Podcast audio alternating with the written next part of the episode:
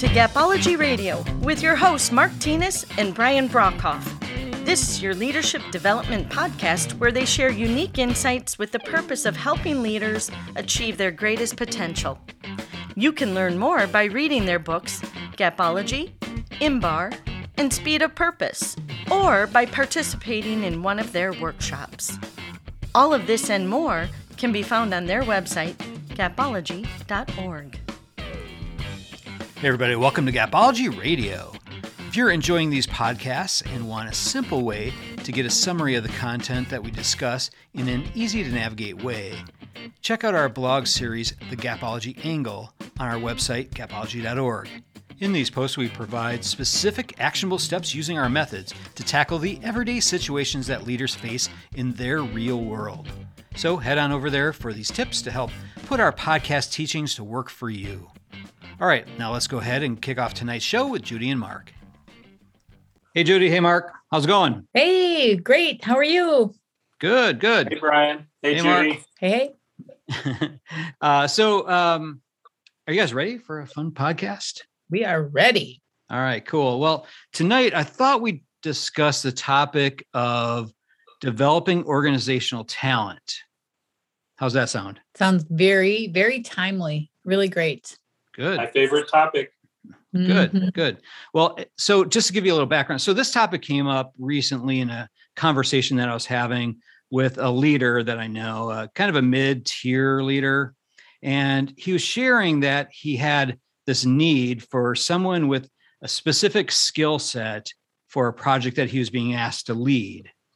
And I asked him if he had thought about the idea of exploring other team members from other work units on on in his organization to see if anyone else had that specific skill within the organization uh, that could join the project at least for a period of time or be a consultant on it or something like that.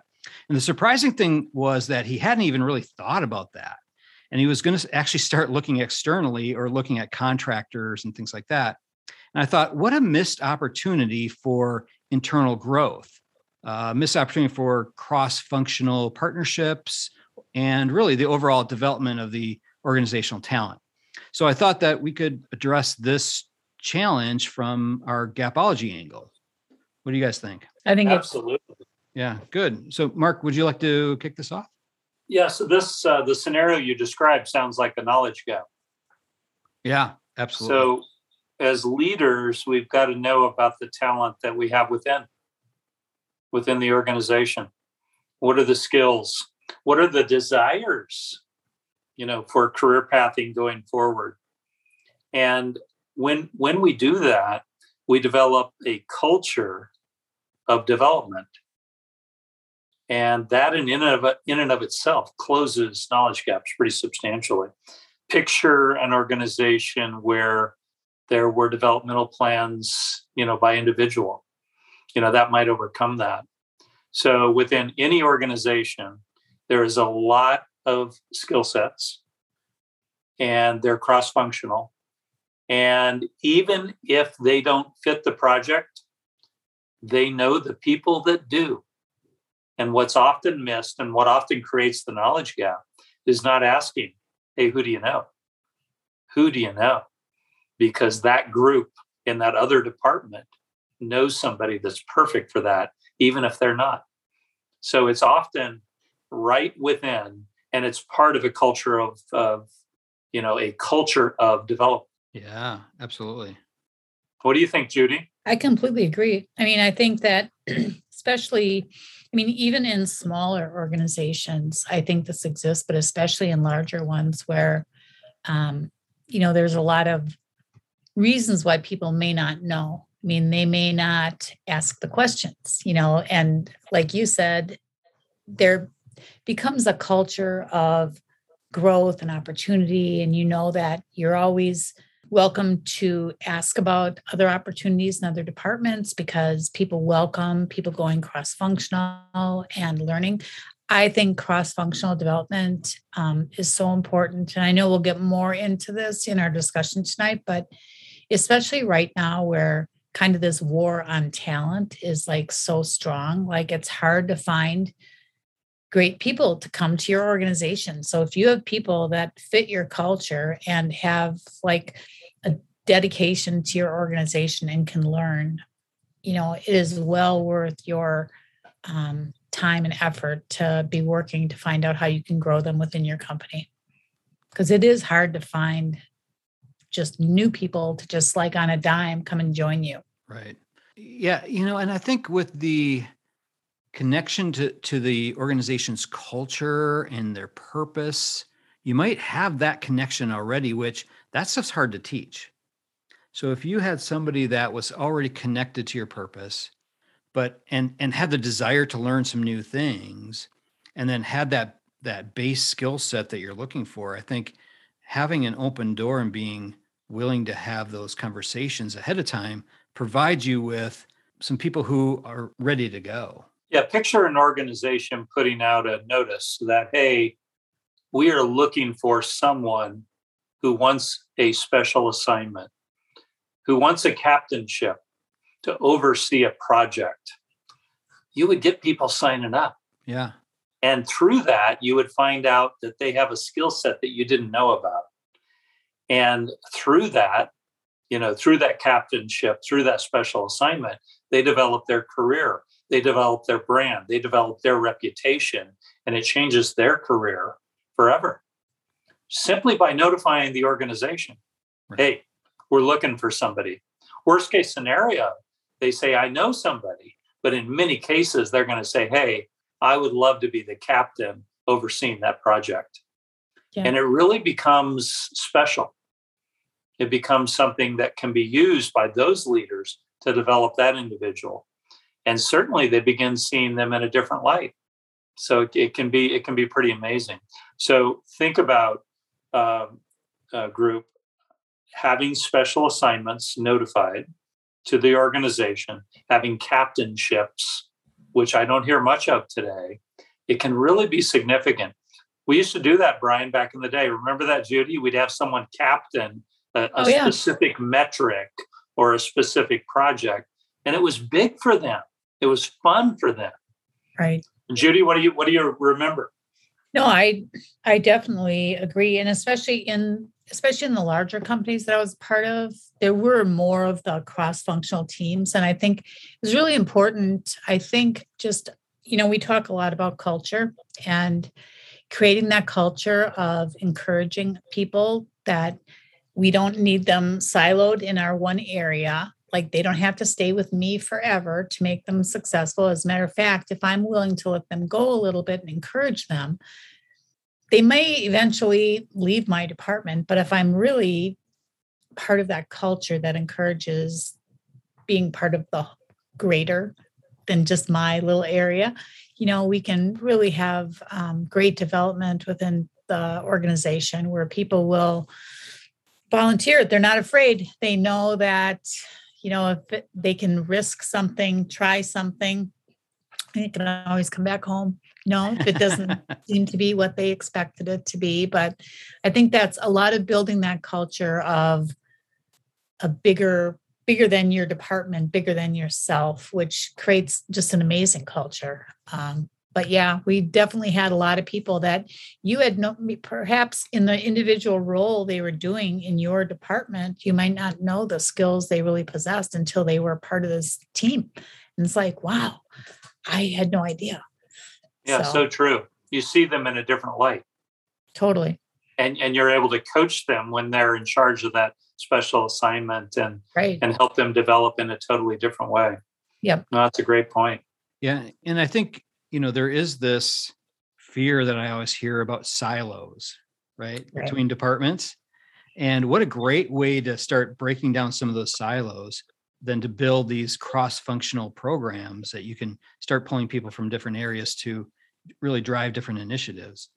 And thinking about the you know specifically the the knowledge gap you know i think it's important that we define a regular process for identifying existing skills and like mark like you were saying career aspirations what you know and we don't even know what people are going to school for they might be working in the sales department and maybe they're going to school for marketing what a great opportunity for them to to jump in and start helping and starting put put some of those uh, you know learning pieces to work helping our team, but at the same time growing. Absolutely. The other tool that uh, Judy taught me was the nine box. Yeah. So the nine box is a simple grid of nine boxes, three across, three, three up. And it measures someone's performance against their potential.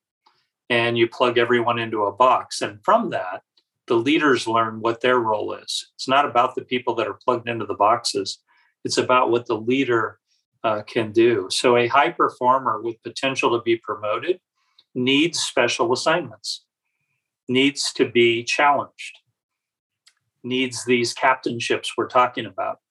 And uh, they may need a developmental plan as well to, you know, to get to that next level.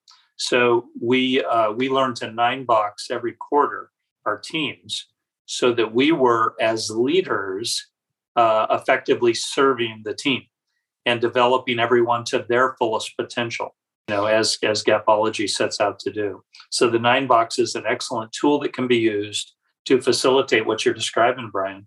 Yeah uh, mark that's so important because as you mentioned you know your high potential people do have different needs than your people that are you know they don't really want to be like in charge of the company. They they love the company. They're you know really very satisfied maybe in their individual role. So they have a different need than the person that wants to like move up and you know so if we understand that you know if we have those conversations or we have regular meetings and regular situations where we do nine box or at minimal conversations with people um, you know we find out what people are looking for and how we can satisfy those needs within our organization. Because if we talk about things and are making an effort to find out what they want and satisfy them we're much more likely to keep them growing within our organization um, otherwise people like right now especially i mean not for nothing it's it is a different time than we were living in five years ago so we have to make every effort to understand what people are looking for and see how we can satisfy it within our own organizations, or they will go somewhere else to find that need fulfilled. Yeah, and it's not always about compensation. It's oh, often about growth and development. Yeah. People want to feel and, satisfied with their day, satisfied yeah. with their week, knowing that they make a contribution. Right. Yeah. And I have a big um, thought on that and bias on that because so many times you know, somebody will leave and they'll say, Hey, I'm going to go to this other organization and they're going to pay me this much money. And so people are always like, okay, they left for money. Not necessarily. You know, mm-hmm. there was something that led them to be looking and leaving in the first place. And they know they're taking a risk when they go to a new place. But if most people, if they are going to take that risk, they're going to go for more money. But people always want to classify that as they left for the money. And I don't really think, I think money certainly is important, but it's something that what I've learned over time is that people get used to their new income very quickly. And the same issues that bug them before bug them in like a month after they get used to that new salary. So it's, you can't just classify everything there. Although it's important to understand and all that kind of stuff, especially right now at these lower job levels where people are making a lot more money than people did a year ago. Right. Yeah. I think a lot of it goes back to what we had a podcast two weeks ago on is really engagement. Right. Right. So, so the money is one element, but that's just one element. You know, what is that engagement level like? I think that's critical. And when we look at, uh, you know, some of those human needs, you know, people want to grow, right? People want to be developed. And uh, I was thinking about the importance gap here. So if we make professional development an expectation and we prioritize it along with other measurables uh, that deliver our organizational purpose that's going to help drive that importance gap closed. So you know how do we do that? I think i think having some sort of formal process for that being strategic around it is really critical. Yeah one of the things we did to close the importance gap was we defined by role what the five core competencies needed to be.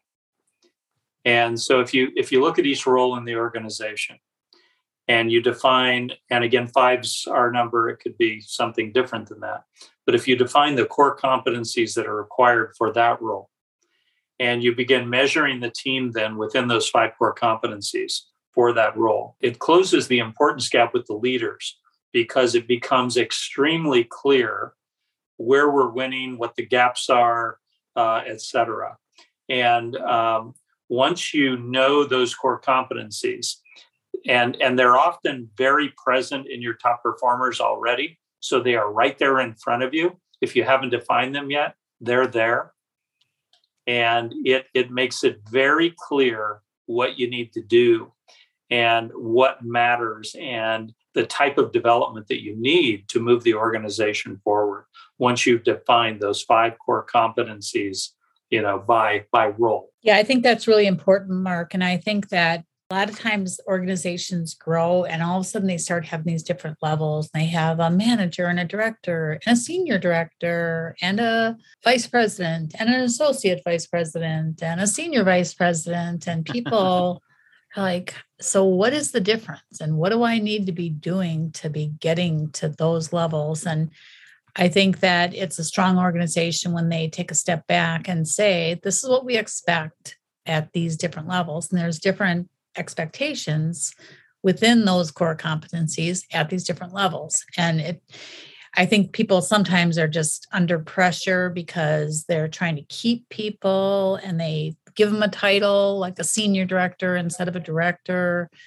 Um, and they don't really define what the expectation is at each of those levels and i think they really need to do that and then be able to sit down and talk to people about these are the core competencies that we're we have expectations around here's how you're doing here's how we can develop you here's where you're fabulous um, but it begins if you don't define those in the first place and say what's different at different levels then it's it's hard to have people meet those expectations if you haven't defined them. Yeah, absolutely. You have to have those set before you even start hiring. you know, I mean, that really needs to be built into the job description. That needs to be what you're looking for. And then that's what you develop toward as well. So, and and I love that. So so then when you're at the director level, you can see what the expectations are for the senior director. And then that's what the organiza- organization can build talent development programs around right you know, create importance around that and uh, that really helps to develop this whole organizational talent thing the, yeah. the one thing that's different than that um, that i've seen is that sometimes you don't really know what the core competencies are and if you go to your top performers if you go to those that are achieving and exceeding the metrics that you expect and define what their skills are how they're winning it can change uh, your view of that. And uh, so it, it does need to be reevaluated. Yeah, I think you are 100% right. And I think that's really so foundational to what gapology is all about. Like, who were the people that were winning and what were they doing?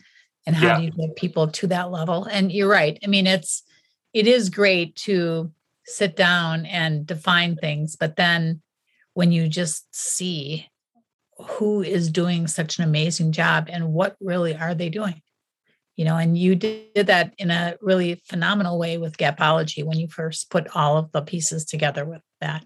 Yeah yeah thank you. Yeah. Yeah and then with the action gap i was really thinking about when it came to to closing the action gap i think there it's really a lot about the culture that you're creating. So are you providing recognition for people who do partner cross functionally, um, people who are part of um, internal projects that have some sort of success. One of the things that I thought of, which is a little different than that, is the tools that we offered in Gapology. An example would be the habit ladder. So when we gave the habit ladder to specific leaders, they became crazy successful in their role. So the habit ladder was a tool that created action. Uh, for any of you that don't know, the habit ladder is in Gapology, but the habit ladder became a worldwide tool for creating action in a group. And so, so teaching the habit ladder to a group of leaders creates action. They'll use it differently but it can literally improve execution, improve results, and create an action that you would not see, but the leaders who are using it can see it. Uh, we saw similar results with the commitment ladder. So, the commitment ladder, again, a tool exclusive to Gapology, as is the habit ladder, uh, given to leaders, became a tool of action that caused them to move uh, where, where they couldn't see it before. It was something that uh, eliminated roadblocks in some way. Brian, you may know more about how it worked, but uh, we had a a Fortune 25 company roll those worldwide, and they worked. They worked in the sales division. They worked in the manufacturing area. They worked everywhere. And given to leaders, they created action. So sometimes it's up to us as leaders to provide tools. And those are two of the tools in Gapology that simply work. For anyone who hasn't read Gapology, I mean, this goes back many, many, many years ago when Mark and I first met. And he had me read the draft of Gapology. There is a simplicity to how things are explained. And I had read so many books on execution. And when Mark had asked me, Would you like review this book? And and I'm like, I'm like way too busy, but I'll try. And then I couldn't put it down. And it was in its simplicity. And it was in the commitment ladder that you're like, oh, now I see the difference between the people that are grudgingly compliant and that are really like putting all everything they're genuinely compliant they're giving it all and you you know you the habit ladder where you think that because you say hey here's how we're going to do things that people are going to do them this way. And it's not doesn't work that way. It's like things become a habit sequentially. And this the that's just what gapology is all about. It is about um, very simply defining things and showing how you can see improvement in execution and results by seeing improvement in these areas like commitment ladder and habit ladder thank you judy yeah and yeah. I, I, definitely agree with the um, with all of that and i think the commitment ladder is a great way to to really judge, first of all, engagement, like we mentioned earlier. Um, but it's a good way to look for people who potentially would be open to a development um, opportunity within the organization. It would be a great place to start. Right. Yeah. So for anybody that doesn't know what he's describing, is you could literally plug your team into the commitment ladder, and you would you would know where your team is, which as a leader gives you incredible insight into what to do next, you know, how to create action. The habit ladder is a simple method of how to create operational efficiency on a given set of skills. And uh, it, it, it just simply works. But uh, those create action. So at the end of the day, Gapology is all about, you know, creating uh, development and creating a culture of development, an organization of development, and uh, moving the team forward. And there's probably more tools in there than someone could use over the course of a decade, don't you think? Don't you think, Brian? yeah. Oh, for sure. Yeah, and I think looking through those, I mean, there's going to be some that you connect with, and and uh, you know, situationally, I think there's some you can connect with to really solve just about anything. And that's part of the reason why I like to do these podcasts because we're trying to take different situations that different leaders are experiencing on a day-to-day basis and really applying gapology to help solve some of those things. You know, we're taking what some might consider theoretical and making it real. And uh, I, I think that's really the power of this podcast is being able to go through and talk through some of these things. Yeah. Well, I I just think that it's when especially tonight's topic of developing your organizational talent. I mean, if you just think about everything that people do to try to recruit someone to your organization, you know, you put all the effort there, you get them there. Like now that they're there and they're committed to you, let's prove yourself and let's like find out what they really are looking to do and how can you utilize their talents and help them grow and develop. If they decide that they don't want to and you put everything forward and and they're not going to, you know, want to move forward, that's one thing. But I think most people are going to have if asked, you're going to find out what they're looking for, and you can often really engage them with your organization, keep them growing. Totally. That's Okay, a and- great point. It costs it costs so much money to recruit people today. Right. Why not retain and develop the people that you have? Right. Well, if they fit with your culture, or you think they do, you know, until they prove they don't, let's just make that assumption and keep moving them forward and engaging them as much as we can. Yeah, well said. Yep, definitely. Write that down. I got it. I got it, Judy. Oh. All right. Any uh, final thoughts? I think this is really great, guys. Well, my No. final thought would be that this is more important than ever. exactly. And Judy was talking about Yeah. how tough the job market is out there. Yeah.